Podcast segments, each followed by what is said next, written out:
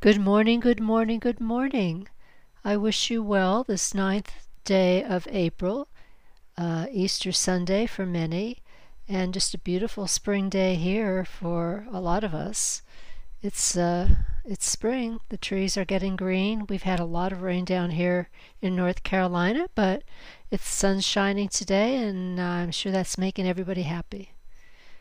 The post that I did yesterday is called Transitions, and so let me read that to you now. Transitions. These are times of transition, of holy renderings, of sacred changes as you begin to emerge from those cocoons that harbored you for so long. Emerge. Allow your wings to dry and soar higher, higher, higher. Dear one, these holy times begin with the emergence of your sacred selves. Do not fear your future days.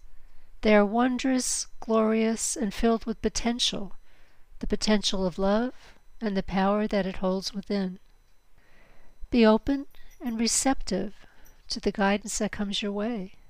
Many will choose fear, not wanting to lose their perceived power that in reality is nothing. Nothing compared to the power of love within you at this very moment. Do you have the faith to believe in these words, in yourself, and in your connection to the oneness, the source, to God? As many of you celebrate the anniversary of rebirth and renewal in your religious traditions, so too celebrate the love that allowed those transitions to occur, the love for you, dear one, which has never faltered and never will. Understand that love is the basis for your existence and inner strength. See others as kindred souls, no matter their actions or beliefs, for all are one, and all are loved equally, without judgment. Can you do the same for your fellow man? Transitions are times of challenge if you allow fear to guide you forward. Choose love and faith instead, and see how the path before you becomes smoother with fewer rocks and barriers. Can you allow the luminosity of who you are to begin to shine through your pores? Can you drop the heavy burdens of struggle and fear from your shoulders, allowing you to stand taller? Can you sing the song of the universe that plays all around you? Sit out in nature. Close your eyes and listen. Go within and listen. Disconnect from your mind and allow the notes to flow through your lips and into the ethers your song, your voice, and your connection to the chords of love that flow out into the infinite. Dear one, we celebrate these times, for you have reached a great milestone that has been the goal for millennia. You have come so very far. Rejoice, celebrate, and give gratitude for the loving guidance that has brought you this far. You cannot imagine what will be possible in the coming days for the future generations here upon this physical plane. You will no longer be able to hide in the shadows, for your inner light will shine brightly. Many will choose fear. Send them love and understand the power of that love as you continue to move forward. These are sacred times as more and more of you begin to awaken from your long sleep and emerge from the depths of fear as you allow the light to shine through the wounds you have nursed for so long.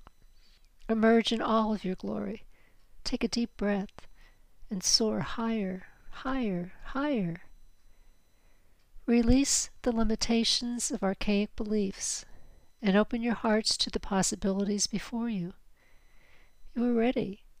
The powers of the universe support you. You are a child of love, capable of loving deeper and stronger than imagined. Accept your new role in this universe. You have earned it. Allow the love within to provide the lift as you begin to soar higher, higher, higher. Dearest one, with all of thee. I want to offer many, many blessings to all of you at this time the blessings of Easter, Passover, and Ramadan. Indeed, these are holy times, sacred times. It's time to look at our lives as such. We are so powerful. We have grown so much. There is so much rejoicing in the heavens for as far as we've come. There's no going back. We're moving forward and we're moving forward into a wondrous future. Whether or not we see it in our lifetimes, I'm not sure. I think we'll catch glimpses of it. But our children and our children's children will, and it will be wondrous. These are my beliefs. This is what I've been told so many, many, many times. So hold on. Ask for help when you need it. Love as much as you can and accept the love that is offered to you. You deserve it. It fills you, and it's what you're really made of. I hope you enjoy this day, this week, the times ahead as best you can, the families that you have, whether biological or not, being out in nature. Be well, be well, dear ones, be well. I'll do the virtual prayer circle again this evening at 9 p.m. Daylight Savings Time and I'll hold space for all.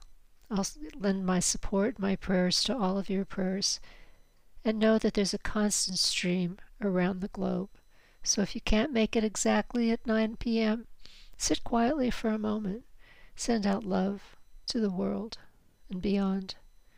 It's powerful, more powerful than you think. We're the ones who can help others. As we awaken, we can help them awaken as well. So until next week, enjoy your day, enjoy your week, enjoy your life and your loved ones around you.